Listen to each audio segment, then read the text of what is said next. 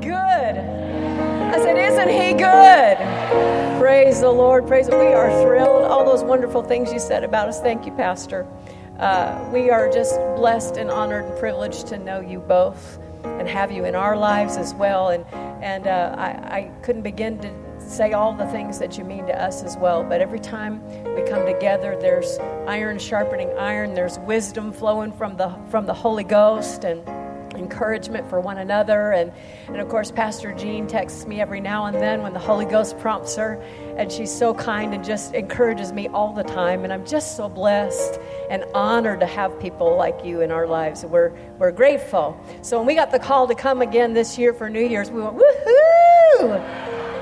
Praise the Lord. Uh, couldn't think of a better place to be tonight and tomorrow night than anywhere in the world than right here at Life of Faith Bible Church with all of you. Praise the Lord. And uh, so, isn't He good to us? Glory to God. I just want to remind you we do have a table in the back with our minister materials. We, of course, like to call it our impartation table. So we've got some CDs if you still have CDs. Oh my goodness. Uh, we've got music CDs available for you there. And then we have two USB flash drives, make it real easy for you. One has all of our teaching and one has all of our music on it. And so it's just super easy to do everything that way these days. If you've got a USB port in your car, it goes right in there and just be, just starts playing. Praise the Lord. And you can, of course, uh, go through the different files, the teaching or the music, and uh, be a blessing to you that way. Praise the Lord. Or you can download what you want, put it on another device uh, untold things that you can do with it. If you don't know how to do it, ask your grandkids, and they will help you. And uh, but anyway, we brought them to be a blessing to you. Praise the Lord. Amen. Hallelujah. Let me switch over to this other mic. Praise God. Everybody say, I'm in the right place at the right time. Oh, do you believe it tonight? Glory to God. Heavenly Father, we're so grateful. We're so thankful for all that you've already done, but oh, our eyes are on you. You are the author and the finisher of our faith. And Father God, I don't know how close we are to the finish, but I know you're the author and the finisher. And I thank you, Lord, that right in the middle of it all, we are with you and in you, and you are in us. And so there is just not a better place to be than in you, hidden in Christ in these days that we're in. And so, Father, we thank you tonight. And we thank you for these two meetings that we have together. We thank you for utterance, for unction, for accuracy and clarity in the Word and in the Spirit. We thank you, Father God, for healing bodies tonight. We thank you, Father God, for bringing clarity to minds and peace to souls. In Jesus' name, we thank you, we thank you, we thank you. We're honored, Master, to be in your presence, to be called and equipped by you. So we thank you tonight. We thank you, we thank you, we thank you for utterance and unction. In Jesus' name, Amen. Praise the Lord. We're also blessed to have some pastor friends of ours here, Pastor Jeff and Dina Hackert. Praise God. If you just stand up, say a, little wave there. Praise the Lord. Um, they're from not too far away, over in Brandenburg, Kentucky. And so uh, they've come, we've known them for many years as well. They used to pastor in Michigan, is where we first met them.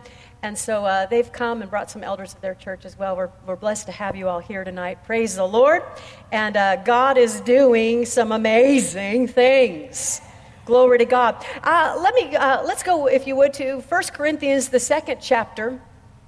1 Corinthians chapter 2. I've got a couple of different things, different directions kind of rolling around in my heart. And I, I believe God's just going to kind of blend them together, and we'll just see how He's got things for us tonight but I know how the Holy Spirit uses us. I'm confident in the way that He uses us. Praise the Lord. So we'll just see how He speaks to each one of us tonight. Amen. Are you expecting to hear a word from God in these services? Amen. Because only the Holy Spirit, like he's like Pastor said, you know, Ephesians fourth chapter said that God Himself, Jesus Himself, gave these gifts unto men, apostles, prophets, evangelists, pastors, and teachers, to perfect us, to equip us. So it was Jesus himself who gave these, these uh, gifts into the body of Christ so that we would be perfected. So it has to be supernatural. Amen? he, he didn't just give, uh, you know, uh, degrees and then say, you know, if you have this degree, you can minister to this congregation. And if you have that degree, you can minister to this congregation or this denomination. Or, you know, God doesn't work that way, He works supernaturally. And so, uh, as every ministry gift yields to the Spirit of God, then the Holy Spirit can take these things and bring them out to us so that they minister to each one of us where we are. That is amazing. I love going to a service, whether it's my home church or whether it's someplace I've never been before, but I come in and I leave saying that was for me. Only the Holy Spirit can do that. And so we trust Him. Amen. But here in 1 Corinthians, the second chapter, I heard Brother Hagin say one time if you ever find yourself stuck in a verse, preach your way out of it. in other words, there's more in this verse or more in this portion of Scripture to be found. There's more revelation to be imparted. Amen. And so I have found myself, Kevin and I really have kind of found ourselves uh, stuck in this portion of Scripture probably for the whole year. And uh, we just keep seeing more and more in it. But 1 Corinthians, the second chapter, Paul said this, and I, brethren, verse 1 When I came to you, did not come with excellence of speech or of wisdom, declaring to you the testimony of God. For I determined not to know anything among you except Jesus Christ and Him crucified. It doesn't get much simpler than that, does it?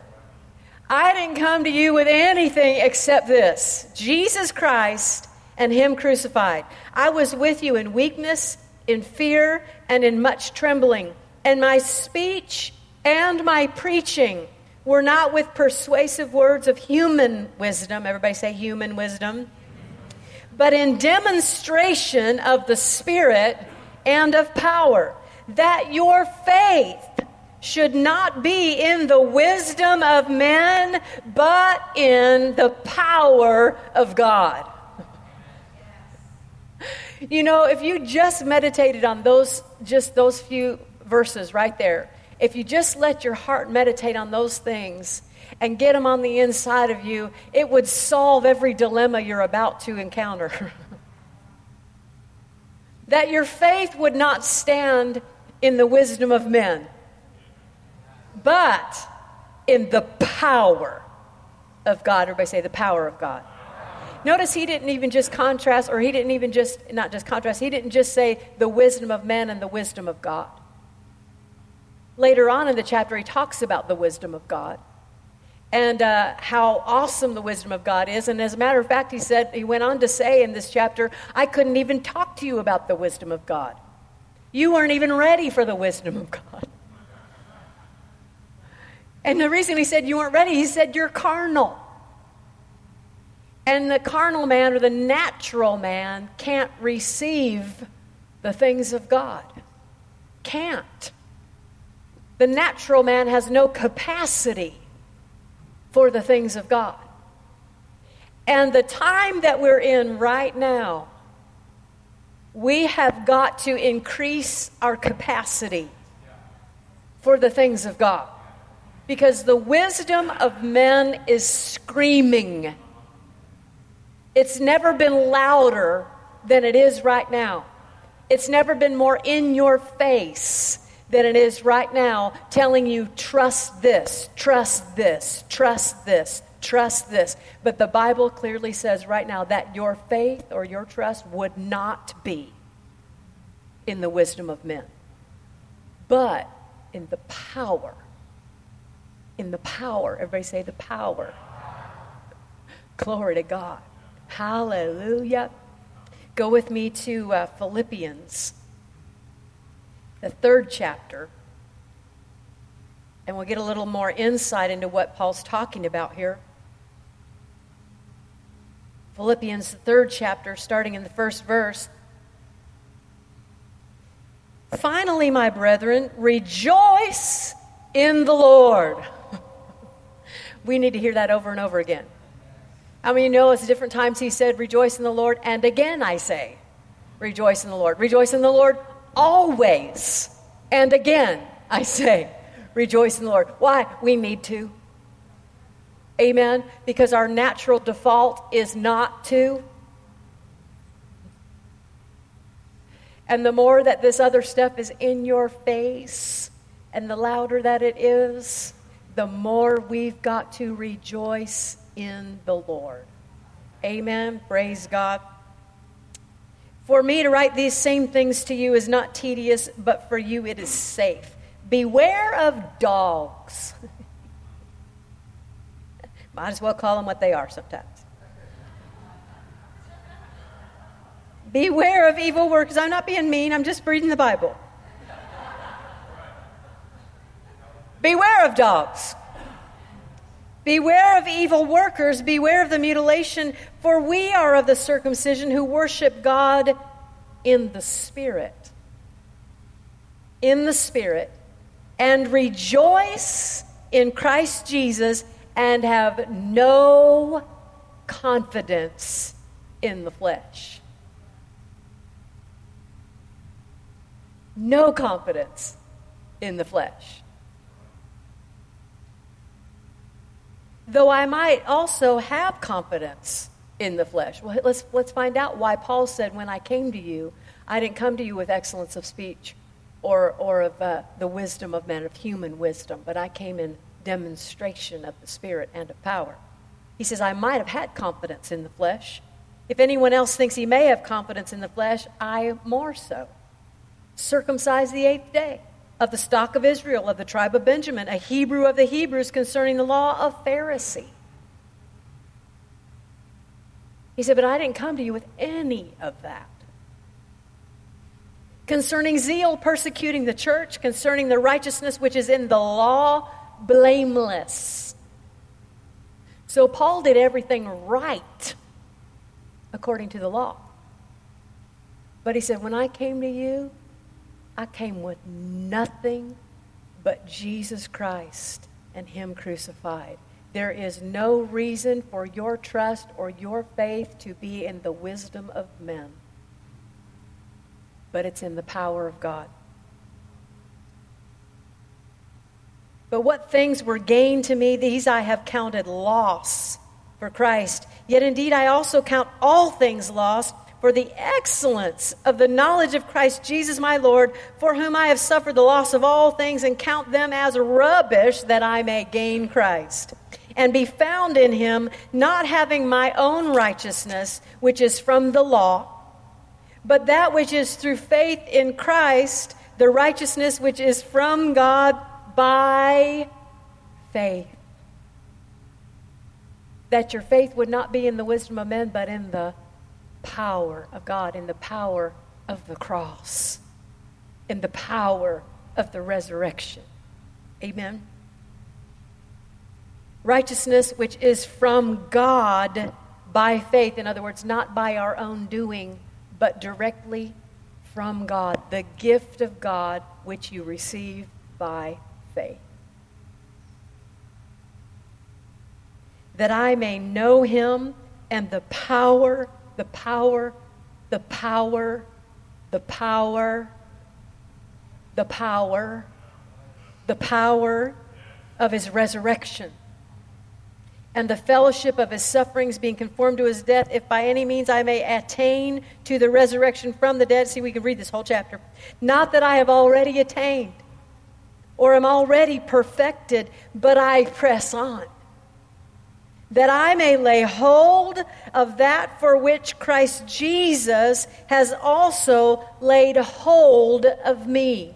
I press on to lay hold of what Jesus has already laid hold of for me. I thought tonight, as the Holy Spirit was just speaking to me about some things, that maybe we would just preach on the name of this church.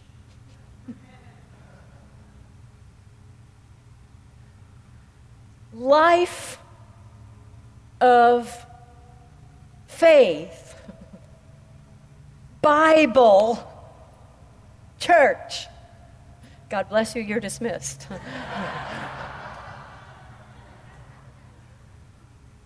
life life. Life. Amen. Life of what? Life of faith. Life of hanging in there.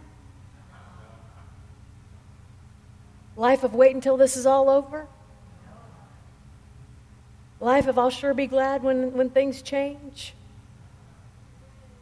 Life of faith. That your faith would not be in the wisdom of men, but in the power of God, and that that is a lifestyle. It's a lifestyle. When he said that your faith would not be in the wisdom of men, but in the power of God. And uh, as we were saying, that the wisdom of men, that, that phrase, you know, has been just in our face so much, hasn't it? And, uh, you know, because everybody's like, well, you got to use wisdom. You got to use wisdom. Well, yeah, wisdom is good. You know, Solomon got wisdom, but he didn't get man's wisdom. He got God's wisdom. So when people say, well, you know, you got to use wisdom, yeah, I understand. But which wisdom are you using? And where is your trust? Amen. Because what some people call wisdom isn't wisdom at all. So, how do you reconcile some of these things that we're in right now? How do you reconcile this? Because there is good wisdom, there is some wisdom of men that's very good. Very good. Makes absolute sense. But how many you know some of it makes no sense at all? Isn't that right? You've probably all encountered some of the crazy stuff, you know, that we've been going through. We were uh, recently in California, and uh, we were in San Francisco, and, and uh, yeah, so you can laugh at California. Go ahead. we were there. And um, so we were in San Francisco, and there's, of course, all the restaurants, there, no indoor dining and so everything's outdoor. It's about 50 degrees, and so you're sitting outside at, on a table, you know, at a table on a sidewalk. It's not like a pretty cafe or anything. It's just one of the tables outside, and uh, the food's getting cold, and you're cold, and you know, it's just it's just all kind of crazy. And then uh, as we were leaving, uh, we were to go to the uh, leaving the airport in San Francisco to come back home. Uh, we knew our flight was going to be long, so we wanted to get something to eat before you know we get on the flight. So uh, of course, no indoor dining, and of course, the airport's all indoors. So let's see what man's wisdom would say to that. So we go to this restaurant at the airport, gave ourselves plenty of time so we could go to a sit down place, you know, not just McDonald's or something. And, and so we go, and the, there's a table right there at the entrance, and a, and a guy there going, I'm sorry, there's no indoor dining, but you can order takeout. Take out where? So there's a glass partition about, about yay tall, and he says, There is outside, here is inside. So we'll put it in a paper bag and you can eat it right here. Yeah, sounds good to me. Sounds perfectly logical. That'll keep away the virus.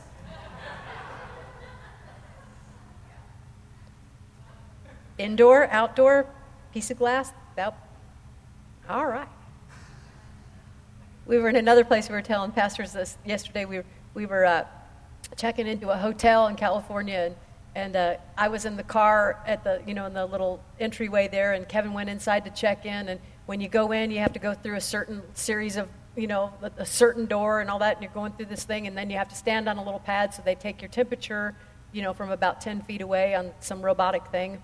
So they take your temperature before you go into the desk, and then you go in and you check in. And then he came out to get something from the car, and he came back in, and he thought he'd just go around that thing. And the lady goes, "Oh, sir, sir, sir, wait, wait, wait, we have to take your temperature."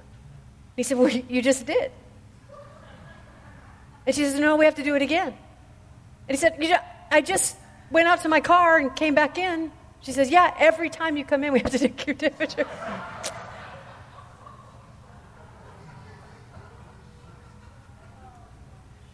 So, you know, trusting in the wisdom of men, if you put your trust in all of that, you're going to be confused at some point. And how many know Jesus also said this in John's Gospel, 16th chapter? He said, he said uh, I still have many things to say to you, but you can't handle them right now. But when the Spirit of truth is come, when the Spirit of truth is come, He will guide you into all truth. He'll not speak of himself, but what he hears, he'll speak, and he will show you things to come. Do you realize the spirit of truth is in you? It's no wonder so many things are laughable. It's not that we're so smart, it's that the spirit of truth lives in us and bears witness with truth and tells us when there's untruth. Because the devil is a deceiver, and to, to, to deceive just means to cause you to think on things that are not true. So the spirit of truth will keep you even if you, if you learn to listen to him. That's why this is life of faith, Bible church. Because it's all about we're in this world, but we're not of it. Paul said there in Philippians, he said, We are of the circumcision who worship God in spirit. And he was comparing himself to the religious people who only did things because of the law, right? And all those things. They thought that just get by just doing that, it would get them in the right place. But God requires faith because everything he does is by relationship. It's all about relationship so that you keep checking in with him so that you keep in contact with Him, so you keep in fellowship with Him. The Holy Spirit bearing witness with you is because you keep checking in with Him, because you're in fellowship, because it's all about a relationship with Him. It's not just about rules, it's not just about this. And the, the world would like you to just conform, right? And it's, and, and it's not government. Amen? Government's participating. But it's not government because this is global. And just the fact that it's global lets you know that it's a spiritual thing more than anything else. Amen. It's been exploited by man. But those who have the spirit of truth on the inside, we can function, and you have already. Amen.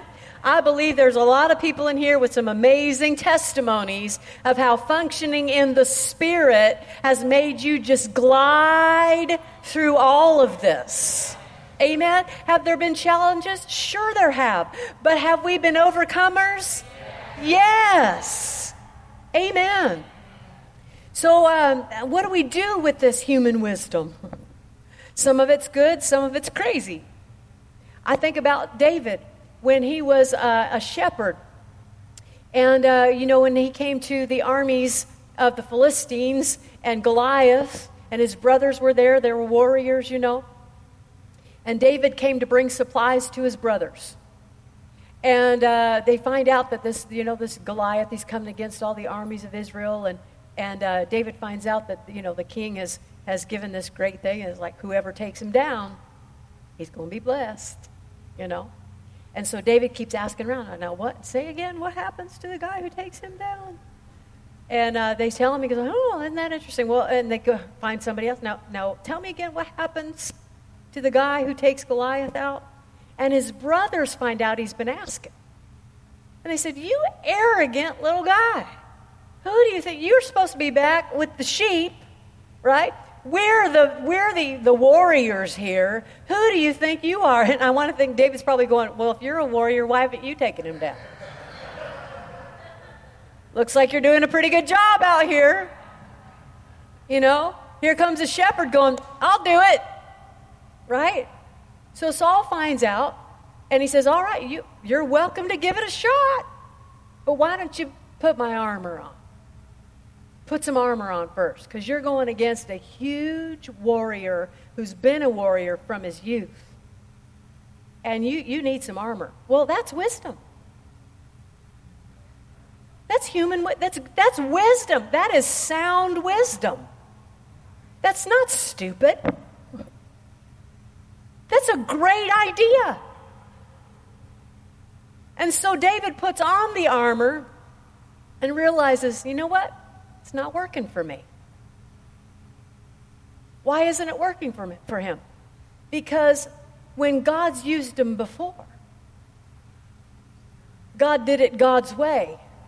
He said, I took the bear and I took the lion. I didn't have any armor on. It was just me and God. And who is this uncircumcised Philistine coming against the armies of the living God? I'm going to do things God's way. Human wisdom sounded good. But there comes a time when you can't trust in it, when you know what God has said. Amen. Amen. In uh, 1 Kings, the 18th chapter, you don't have to turn there, but I'll just remind you of what's happening in 1 Kings, the 18th chapter. It's when Elijah came uh, and to the children of Israel, and he says, How long are you going to falter between two opinions? If Baal is God, then serve him.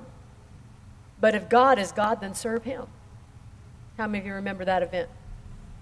And so they offered up sacrifices. He said, Let's see, how about the God who answers by fire? Will serve him. And they all said, well, That sounds pretty good. The God who answers by fire. Well, who can do that? But he said, How long are you going to falter between two opinions? And uh, basically, the children of Israel, what they had gotten to is they had mixed so much in with the world that you couldn't tell who was who anymore. They tried to embrace it all. Are you with me? They tried to say, yeah, this is good and this is good, and we'll take this and we'll take this and we'll take this, and then we got God over here and God over here, and they're compartmentalizing things like people do today. They've got church life, they've got work life, they've got school life, they've got home life, they've got, you know, and church life is a part of their life. And we're not saying that you have to be at church every day, but God life, not just church life. God life should be through the whole, every part of your life, life of faith. Amen? It's not a separate part. Like I can do my job, I can do my kids, and I can do school, and I can do all these other things on my own, and then I'll come to church. And then God will get me through all the stuff.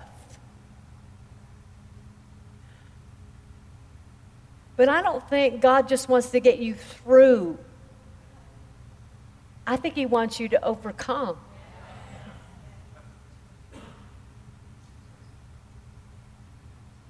And the only way to do that is to do it by faith. That's what Jesus did. If you think about it. Look, if you would, with me to uh, Philippians. Philippians, the second chapter.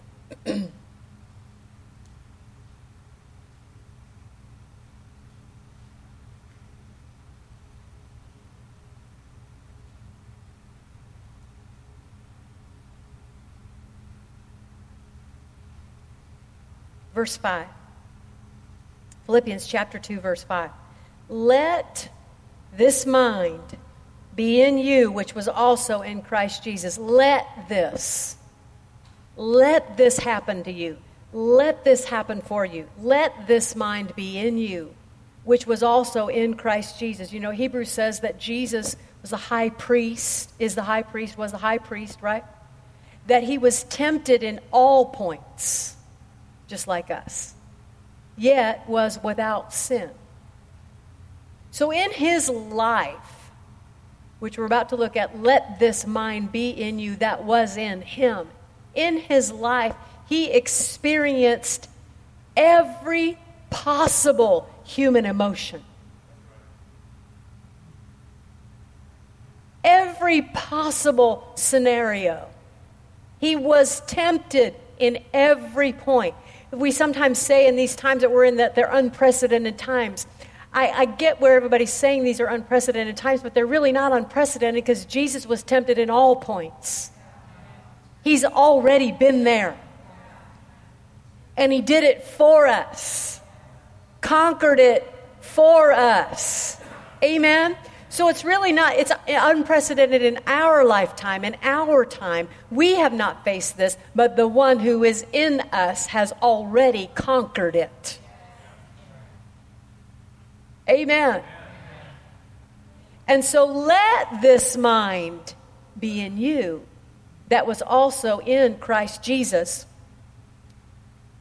who being in the form of God did not consider it robbery to be equal with God. That, that phrase has always been a little strange to, to comprehend. Didn't consider it robbery to be equal with God. Basically, it breaks down to this it just means that he was equal with God from the very beginning, but didn't consider it something that he had to hold on to in order to come here.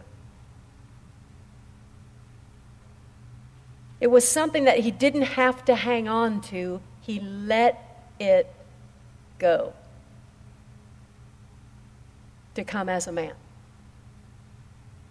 He laid aside, one translation says, his mighty power and glory to come as a human.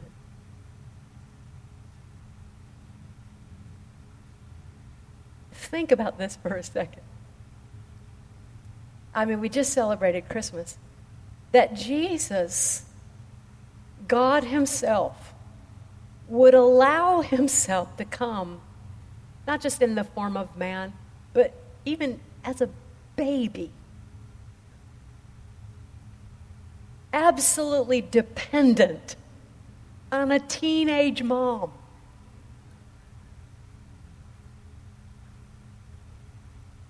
To allow him to be absolutely helpless as a human and dependent on other humans to take care of him.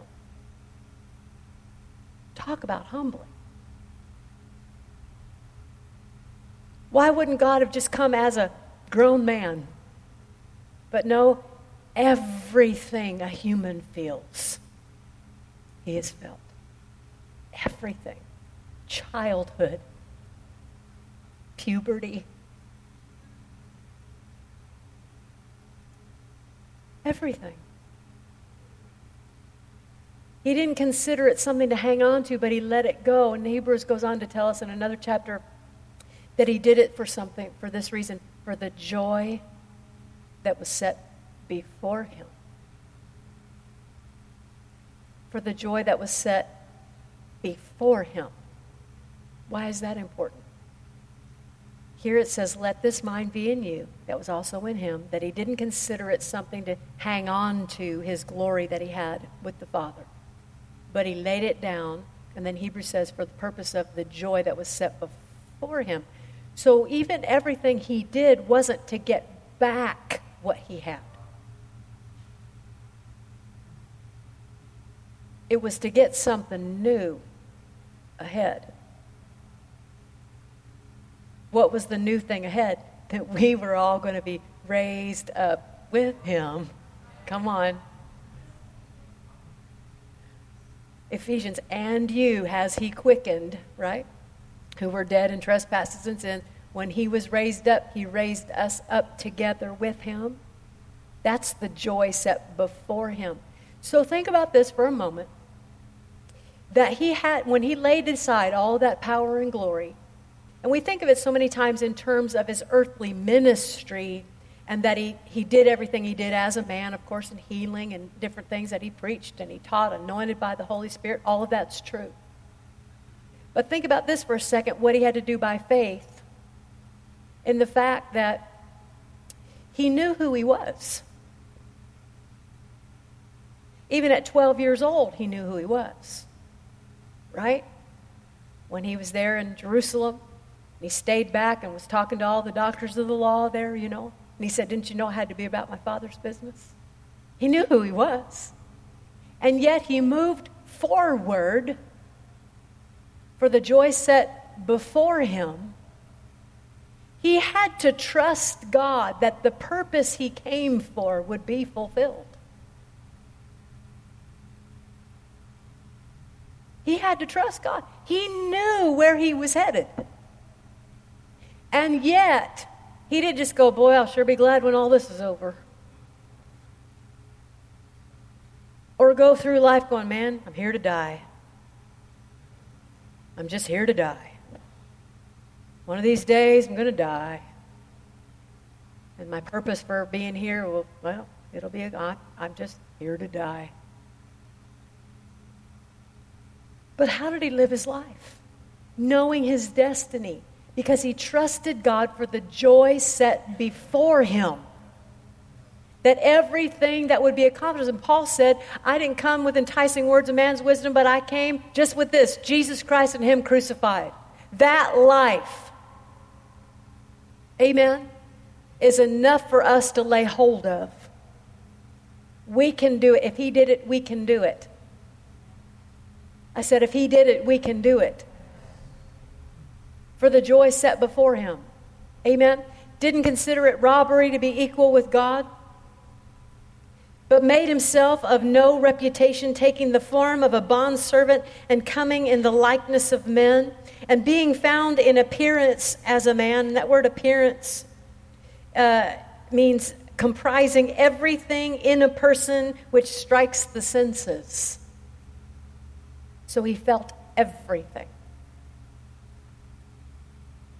He humbled himself and became obedient to the point of death, even the death of the cross. Therefore, God has also highly exalted him and given him the name which is above every name, that at the name of Jesus every knee should bow of those in heaven and of those on earth and of those under the earth, and that every tongue should confess that Jesus Christ is Lord to the glory of God. Amen. Praise God. So, Jesus, taking a little time to set this up, laying aside all of that to be like us. Philippians says, Let this mind be in you, which was also in him. When Paul said later on, when he said, If anybody could have had confidence, I did, and then he said, I press on to what's before me, right? for that which Jesus has already laid hold of me. And in the next few verses, he says, I forget those things that are behind, and I press on to those things that are ahead. All of this, if we will let this mind be in us that was in Jesus, that everything in God is forward. Everything in God is forward. And so many times in our lives, we want to take things as we go. And of course, uh, all of our experiences make us who we are. We're unique individuals, and we've got life experiences and those kinds of things. But again, we're not trusting in human wisdom, but in the power of God. And so the power of God will cause you to overcome the bad stuff that's happened in the past. Amen.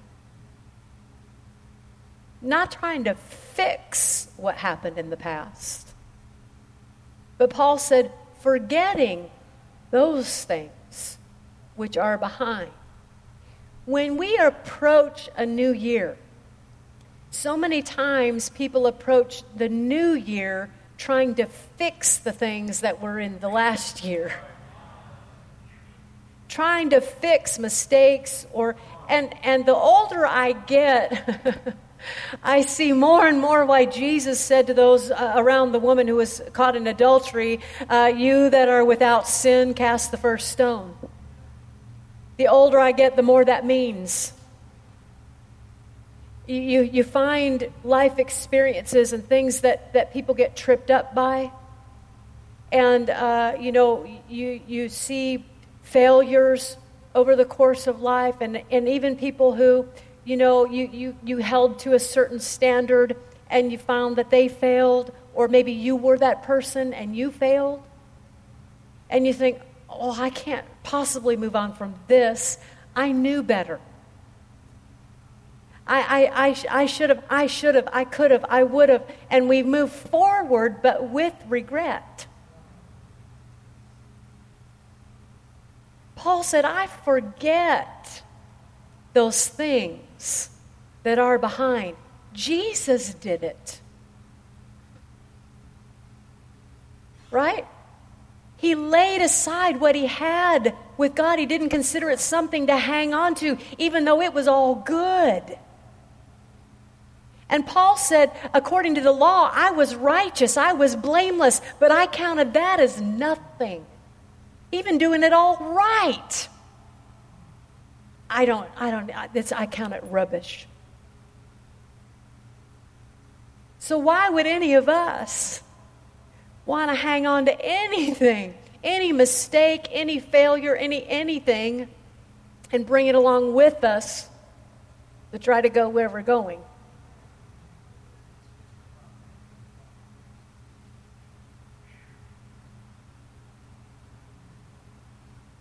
You need look no further than in your own house sometimes to see the things that you hang on to. For what reason? Anybody got some, uh, well, we used to call it Tupperware. Anybody got mismatched Tupperware in your house? Case in point. You got the container and you got lids. They don't always match. But we hang on to them. Because what if one day I find the other part?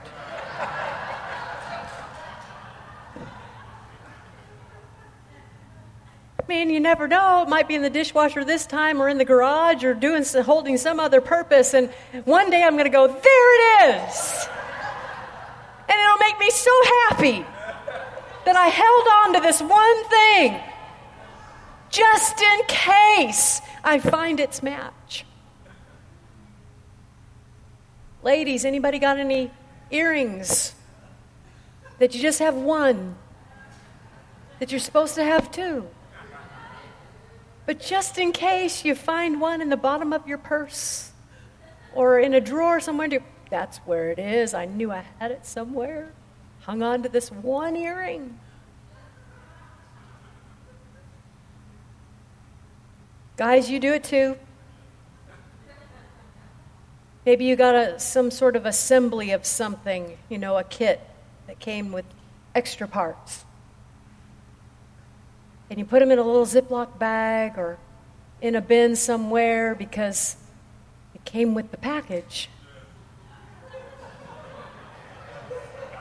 And one day, the one in my closet might wear out, and I'm going to have to find that little clip somewhere.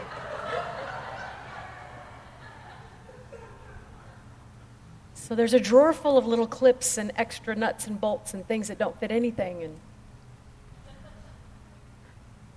I might need that.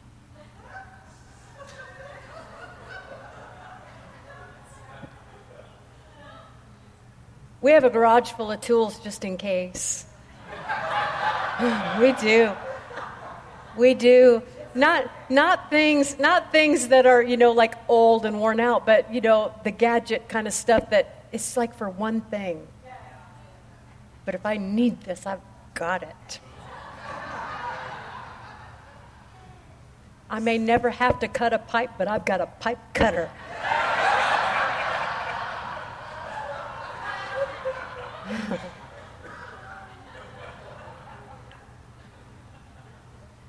But the stuff that's really not useful that we keep around, that's different. And sometimes we keep it because we think in some ways, but what if I need that sometime in the future? I'm going to need this.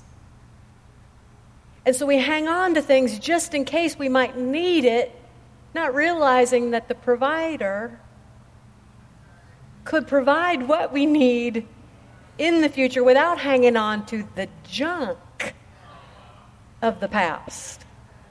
But we do it with attitudes. We do it with, like, well, you know, relationships with people. uh, something somebody did to us. It's like, mm-hmm. Just stick that one in my pocket because I might need that for ammunition later. If something else, I can go, hey, don't forget what you did to me back here. I kept that. Kept that. Because I might need it to get you back. Junk. Junk we keep around in case we need it. You don't need it where you're going. I said, You don't need it where you're going. Amen. You don't need it where you're going. So there's no reason to hang on to those little extra things. So sometimes we try to go forward with regret. The only way to go forward is to let this mind be in you, which was in Christ Jesus forgetting those things which are behind and reaching forward to those things which are in front. Amen. But now reaching forward for some folks that's a it's a real effort. Amen. To try to, to leave that stuff behind. But we're not talking about it with willpower. We're talking about the resurrection power of Jesus. When Paul said, I didn't come to you with enticing words of man's wisdom, but in demonstration of the Spirit and power, that your faith would not stand in the wisdom of men, but in the power of God, because nothing but Jesus Christ and Him crucified. The power is in the cross and the resurrection of Jesus. And the same Spirit that raised up Jesus from the dead quickens us, quickens our mortal bodies. That light that is in Jesus is in you we are not living this life according to the, even the wisdom of men where religion is concerned. We're not doing this because uh, we just we know we're supposed to act right and supposed to do right, supposed to all that stuff. The reason we act right is because the Spirit of God lives on the inside of us and has also given to us the fruit of the Spirit. Amen. So that we can, He empowers us to do it all. If you will let this mind be in you that was also in Christ Jesus. Don't try for a second to do this in your own strength. Not even for a moment. Don't try to forget your past in your own strength. Bury it. Bury it with Jesus. Amen. And come up and enjoy your new life. Now, I know this is elementary for this church. And yet, the world is still screaming at us. And when it causes some of this wavering to happen, well, maybe I should put more weight on this. Maybe I should put more weight on. Maybe I should where do I, how, again, how do I reconcile this? Would you go with me to Matthew chapter 6? Are you getting some help tonight? Praise the Lord. We're just setting you up, you know. It's a little setup. Matthew chapter 6. If you have a Bible like mine, it's basically all in red. These are the words of Jesus. And Jesus here is really, uh, in this whole chapter, he talks about different, different avenues of our lives. And in the whole chapter, the basic takeaway is this don't do things to be seen of men, do things that God will see your heart. Again, everything in God is by relationship. It's not just about behavior, it's about the condition of your heart. Why do we do right? Because, because it is right. Amen. Not to get God's favor, not to get Him to love you, but because He loves you. And because He's in you, amen, it provokes us to do good works. Because the Holy Ghost is in us, because God's in us. Why wouldn't we do good things? Amen. We're not trying to do good to get favor. Amen. But we do right because it is right in Him. And so Jesus said, for example, He said, Don't be like the heathen when they pray. They think they'll be heard for their much speaking. They like to pray out on the, the street corners and, and let everybody know, I know God. and they, he said, they'll have, they already have their reward. And then he said, when you fast, don't, don't look, you know, all sad and, and, and appear to men to be fasting, but wash your face, comb your hair, don't look like anything else is going on. Just go about your business and let God know what you're doing in secret. And God, who sees in secret and is always watching in secret, will reward you open. So the whole chapter talks about the things we do to be seen of men and the things that we do to show God our heart. Because you can do things with either motive, really at any time. We can all, anybody can put on a pretty good show in church.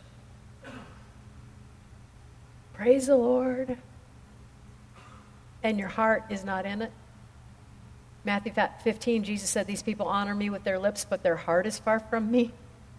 You may fool people, but God is never fooled. He's always looking at the heart. Amen? And so uh, he says, but when you do it with your heart, I'll reward you openly. You never have to be concerned about the points. God keeps really good record. Amen. Of your seed sown, of your heart. Amen. You don't, you don't have to write down every offering when it's from your heart. You might write it down for your taxes, but, you know, God's looking at the heart, and He'll reward you way beyond a tax deduction. Anybody recipients of God's rewards in that? Yeah. Amen. So, this whole chapter, he talks about the things you do to be seen of men and the things you do for God. And then he goes on to say this in verse 19. Do not lay up for yourselves treasures on earth, where moth and rust destroy and where thieves break in and steal. But lay up for yourselves treasures in heaven, where neither moth nor rust destroys and where thieves do not break in and steal. For where your treasure is, there your heart will be also.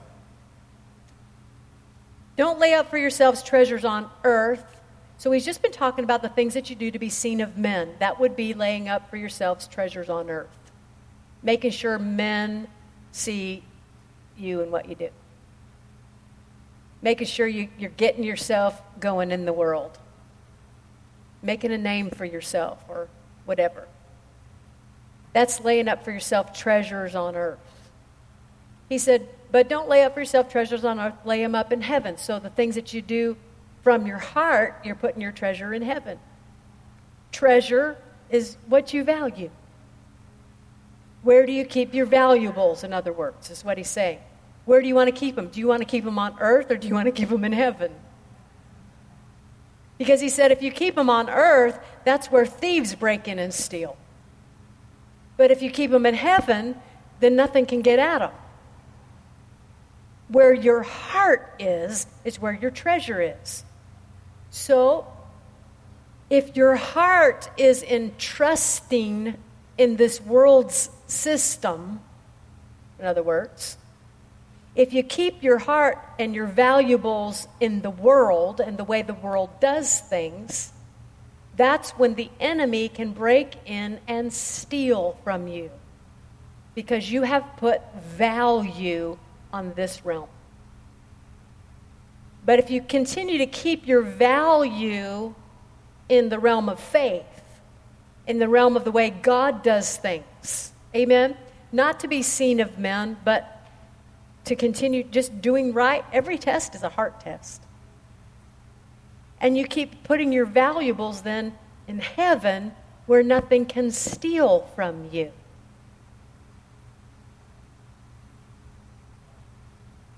If your heart is in heaven in one place and on earth in another place, guess, guess where the stealing gets in?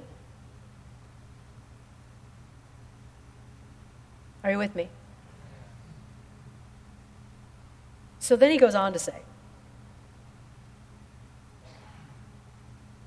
verse 24 No one can serve two masters, for either he will hate the one and love the other, or else he will be loyal to the one and despise the other. You cannot serve God and mammon.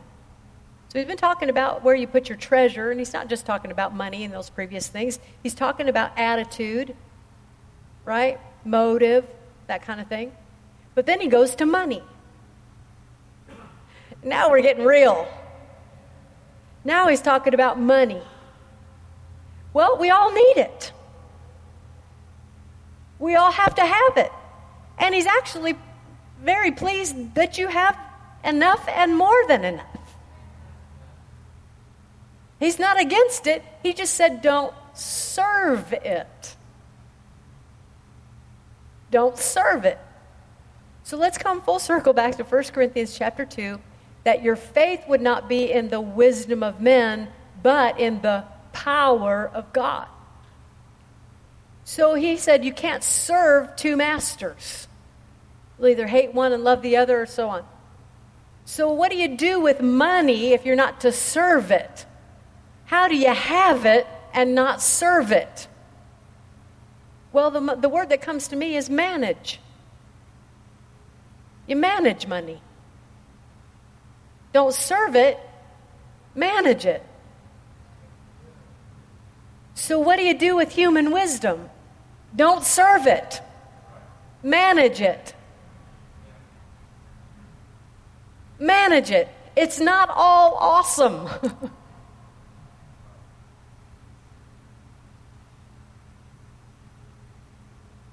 to live the life of faith, the more you learn to balance things like this, the better off we are. Amen? And when we talk balance, we're not talking a balance of faith and doubt. That there's never any balance. Amen? But faith always rules. Where you put your faith is the issue. Where you put your trust is the issue. Jeremiah says to, to, uh, that you're cursed if you put your trust in the flesh. Paul said, I put no confidence in the flesh. I think we need to be reminded that though we have to manage these things, our confidence is never in the flesh. My trust is not in money. Do I need money? Sure. But can I give you an example? Uh, the Bible tells us in Mark's Gospel, the 11th chapter, what things soever you desire when you pray. Anybody finish that for me? Believe you receive them and you shall have them. What things soever you desire, when you pray, believe you receive them, and you shall have them. That's what the Bible says. But many people, when they need a thing or believe for a thing, they believe for the money for the thing. Well, because that thing costs money. Well, if the thing costs money, now I got to believe for money. But he didn't say believe for money, he said believe for the thing.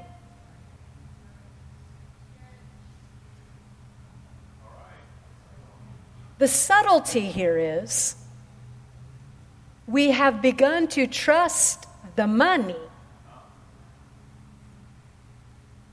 So instead of believing for the thing, we believe for the money. When God could get it to you without money very often can get it to you without money. But if your trust is in money, then you'll always think, I need the money for the thing. And what we have not realized is we have slipped into trusting in money. And then we end up serving money. Well, I got to work more hours. I got to do more job. I got to do I got to pick up some more shifts. I got to do this. Why? Because of the money.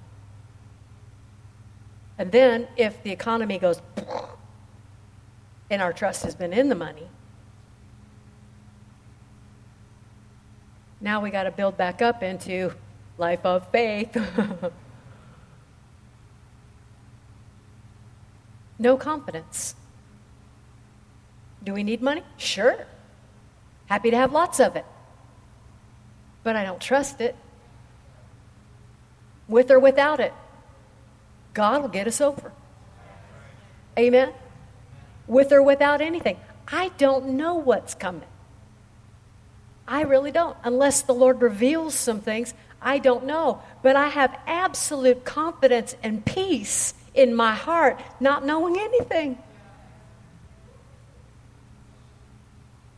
But some people are just batty because they don't know what's coming.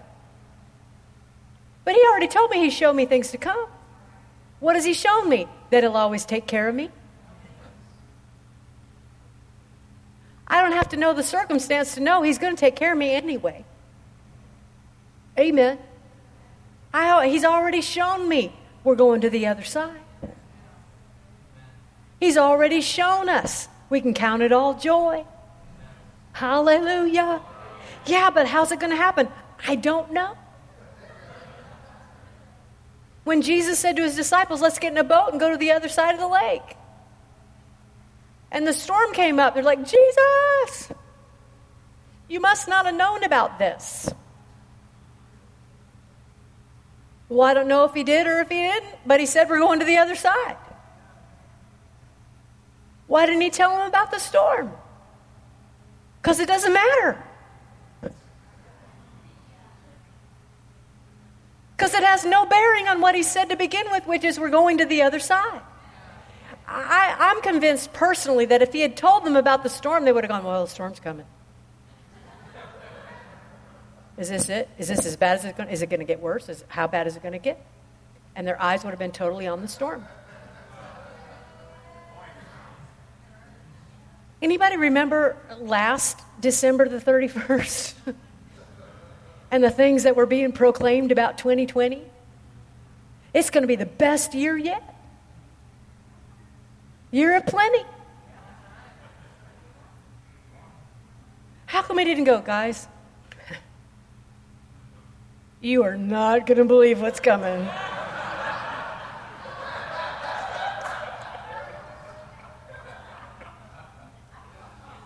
It is crazy what's about to happen. You're not even going to be able to sit next to your, your friends or your neighbors. You're gonna, you're gonna have to, you're gonna have to wear a mask. to even go in the grocery store, you have to put a thing over your face. You're like, wait, what? People are going to be afraid to look at you. Have you noticed? I mean, it's like mask, no eye contact. No, I don't, don't even look.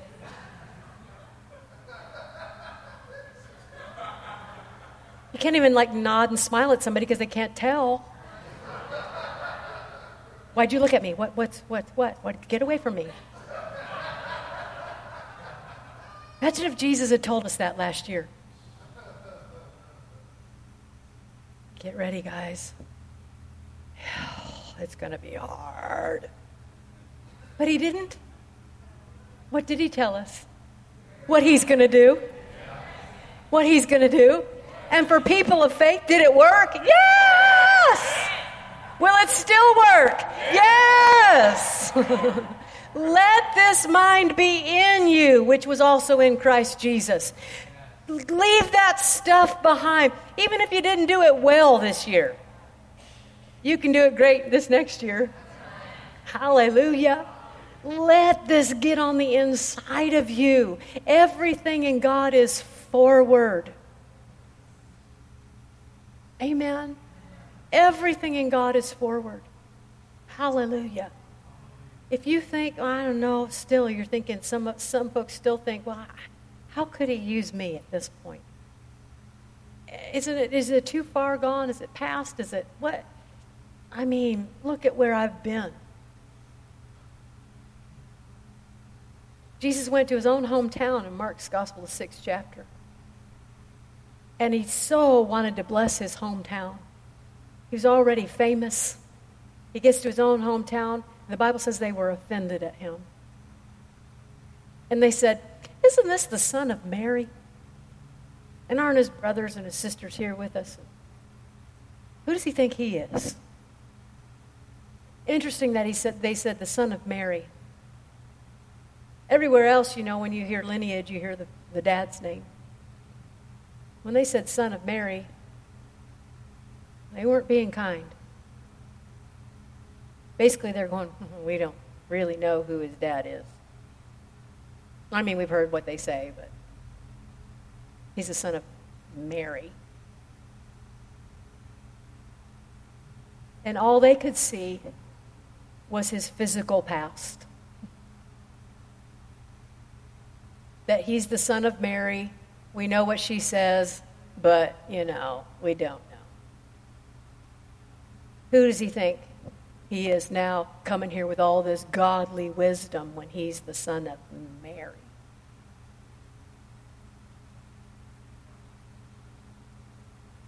And so he had to deal with everything you have ever dealt with. But he did it for you. Just as much as he took your sin, just as much as he took your sickness, he took every emotional toil, every temptation, every soulish thought, and conquered it for you. Let that get in you. 2021 can, can definitely be even better than 2020.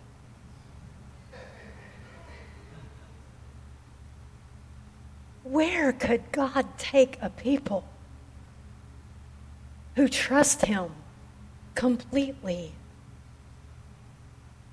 We have examples all throughout the Bible of God's miraculous delivering power in the midst of extraordinary obstacles. And every time God has been faithful. If He has to show up with a pillar of fire and a pillar of cloud, I'm all for it. But He'll be faithful for those who put their trust in Him. Amen. Hallelujah. Do you trust Him? Do you trust Him? Is your life in Him? Hallelujah. Glory to God. Jesus, our trust is in you. Our confidence is in you. Hallelujah. Lord, we do thank you for wisdom, but not the wisdom of men that's so important to us, but your wisdom which is above all. And you said, if any man lack wisdom, that we should ask you. And you would give it to us generously without embarrassing us for not knowing something. Uh-huh. Thank you, Lord. So we ask you in approaching this next year for wisdom. Godly wisdom. Oh, thank you, Lord. Thank you, Lord the kind of wisdom that comes from the Holy Ghost, who lives big on the inside of us. Glory to God who teaches us things not in words of man's wisdom, but in words which the Holy Spirit teaches. Those unsearchable things. Lord, we look forward to an amazing adventure with you. Hallelujah. Glory to God. Glory to God. We forget those things that are behind. We get rid of the junk and the things that we've been hanging on to. We just go ahead and get rid of it now. Huh? Hallelujah. Pressing forward to those things which are in front. Thank you, Lord Jesus. Hallelujah. Hallelujah. Hallelujah. And that includes where your physical body is concerned. Things that maybe you have thought even have been, in your own, have been your own fault A lot of times, even where injury has been concerned, sometimes people go, Well, I injured myself playing sports, or I did this and when I was a kid, or I did that and I injured myself, and therefore this is my lot. This I got to. No. Leave that behind too. Or I was, I was silly about some things and I brought this on myself. Well, repent and then go forward. Don't repent and then go, well, I still got to carry this. No. There are answers for you today and tomorrow. Amen. Too much trying to figure out things. Too much trying to, to, to, to go over it more and more in your mind. How are we going to how are we going to how are we going to do this? How are we going to do this? Don't trust. Don't put your treasure on earth. Instead of looking in your mind, look in your spirit for the Holy Spirit to reveal truth, for the Holy Spirit to show you things to come. Hallelujah. You can get your mind quiet enough, even about your own physical body. Let the Holy Spirit talk to you. He's going to lead you right into truth, right into healing, right into victory. Glory to God. Hallelujah. Hallelujah. Thank you, Jesus. Thank you, Jesus. Somebody's been just kind of just keep on kicking themselves over and over again for, for the habit of smoking. Just been kicking yourself about it. Well, I, can, I don't deserve even healing for this. I don't know. I, I, I mean, after all, I've done this all my life. It's been a habit. I've just, you know, and you feel like until you get something all worked out that God's not going to deliver your healing. But if you'll just surrender it to Him right now, don't lay up for yourselves treasures on earth. Well, I got this covered, I'll get it worked out. Listen, why not take the help of the Holy Spirit? He's so good. He's so good. Just go ahead and take the help from Him right now. He'll help you quit. It's not all up to you. Well, why would, why would God help me do that? Oh, He wants to help you do everything. Everything. It's not all on you. Glory to God. Somebody's just been struggling with it. Let it go. Let it go. Hallelujah. Praise the name of the Lord. Glory to God. Thank you, Jesus. Thank you, Jesus. Thank you, Jesus. Thank you, Jesus. So there are other things too, as far as as your body is concerned tonight. I just get it in my spirit. Been other folks that are uh, you've abused your body to a degree along the way, different areas, and so you feel like you you got to handle that. You got to take control of that. Well, yeah, you keep your flesh under, but don't do it by yourself. Amen.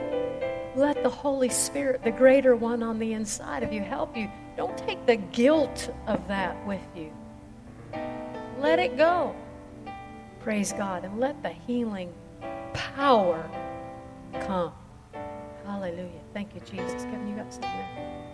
Praise the Lord. A couple days ago, Annie and I have date night on every morning having our coffee. That's our date night. And uh, so we like having our uh, Jeho- Jehovah Java and uh, what's that, uh, Hebrews. yeah. And uh, but she says, uh, "Did you have a word? Uh, did the Lord speak to you the last couple of days? Uh, you know, because I, I, I oftentimes hear from the Lord at four o'clock in the morning over the years. It seems to always be four o'clock in the morning. And uh, I did get something, but I didn't tell her. I almost forgot what it was because it wasn't something m- massively global. Let's stay up here, Annie. I will. And um, so the we were with a pastor in Connecticut not too long ago, and we're sitting there, and every meal we had, he pulled out his notepad, and he was taking notes over every meal of everything we said. And he said, I told my church that during these series of meetings, he says, what we're believing for is that we're going to hear on a higher level than what we've ever have heard before.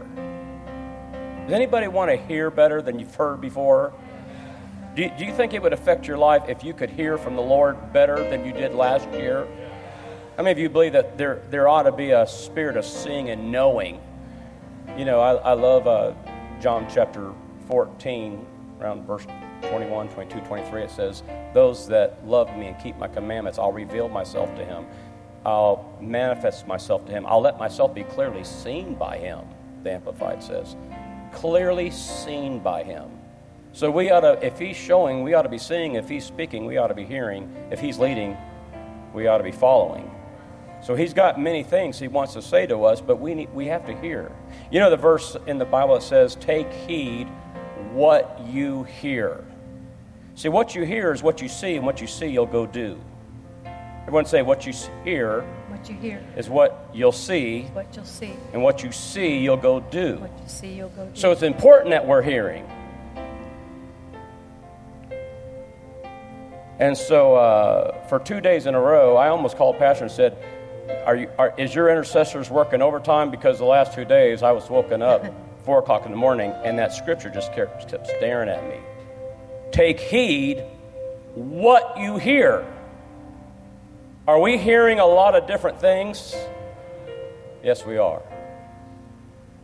So he said, Take heed, pay attention on purpose. What are you listening to? Because what you hear is what you see, and what you see, you'll go do.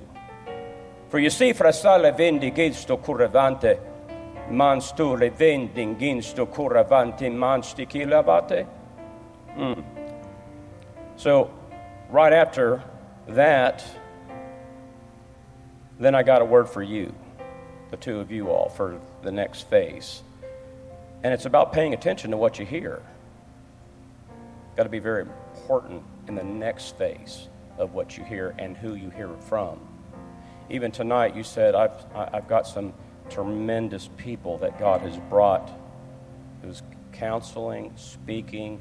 Here's what the Holy Ghost is saying trust what's in here more than what you hear out there. Because you're going to be given an opportunity because people of great wealth and great means are coming and will continue to go, come. And as they do, it's going to be very easy to start listening. And right now, we have churches filled with people that are going to churches of the lowest bid. You can live that way. You can come to church here. You don't want to pay tithes? You can come to church here. And there are people with lots of voices. The Holy Ghost is saying again and again and again, trust this voice, this voice. For you see, frasengal dunki katashikulevete, you prasilivete, and you prabrunstike lapata. But now it's even more trabasteta, it will prasoleveke. For the things that you've had on the inside of you, if you look back over the last several years, the strongest things that you've moved into have been because of the inner witness in your spirit. Though you've sought the counsel of many people, and though you've sought the counsel of others for safety, and, and well said, the things that you have moved on are the things that were already in your spirit to begin with. And so, as you go forward, as more people want to give you their advice and want to give you their input, don't forget the most significant things that I have brought you to and through have been the witness in your own spirit first. And so only use those things as possible confirmations. Don't sway and don't turn from the inner witness on the inside. For many things will sound very provocative and very sound and very innovative, but if they're not already in your spirit, don't pay that much attention to them. It's not to dismiss the people, and it's not to offend any people, but don't pay attention to those voices that are not me. Stay with revelation. Stay with impartation in your own spirit first. Trust that inner witness as you have in the past, and you'll not go aside from my intention and my plan.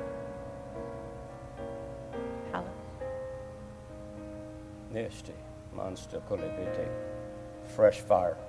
Ashikalavatish. Mm. Thank you, Lord. Thank you, Lord. Can we just lift our hands? Hallelujah.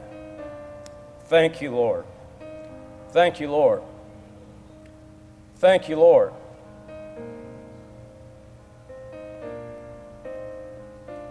Protect, protect, protect. You have great influence. You must protect your testimony before man because you have the ability to influence. You have the ability to lead. But you're going to have to protect the purity. The purity. Protect it with all that's within you so that He can continue to trust you.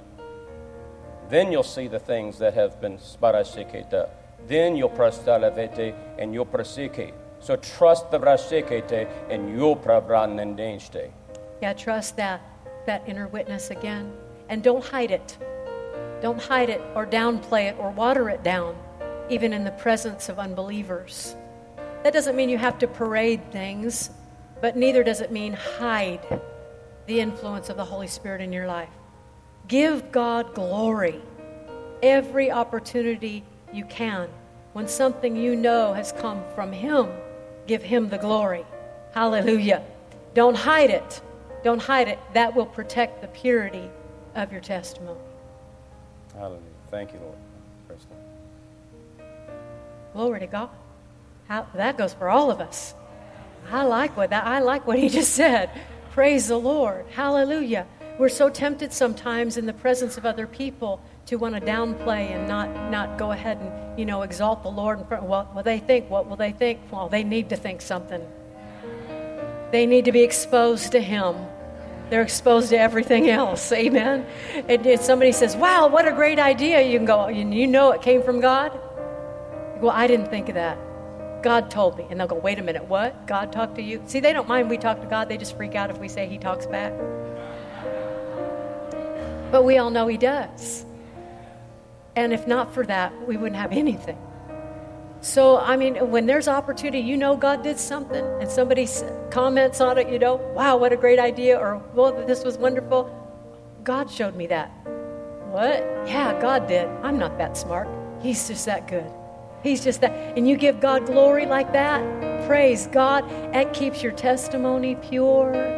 Hallelujah. Glory to God. That's good. That's good. I better shut up. We've been here long enough tonight. We got a whole other night. Praise the Lord. Praise the Lord, Pastor. That concludes this message. For more information about Life of Faith Bible Church or Stephen Fraser Ministries, go to our website at lofbc.org. While you're there, be sure to check out the many other teaching series and books by Stephen Fraser. That website again is lofbc.org. And you can always call 888-542-2555.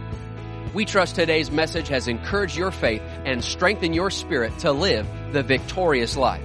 And until next time, remember, we always triumph and we always win.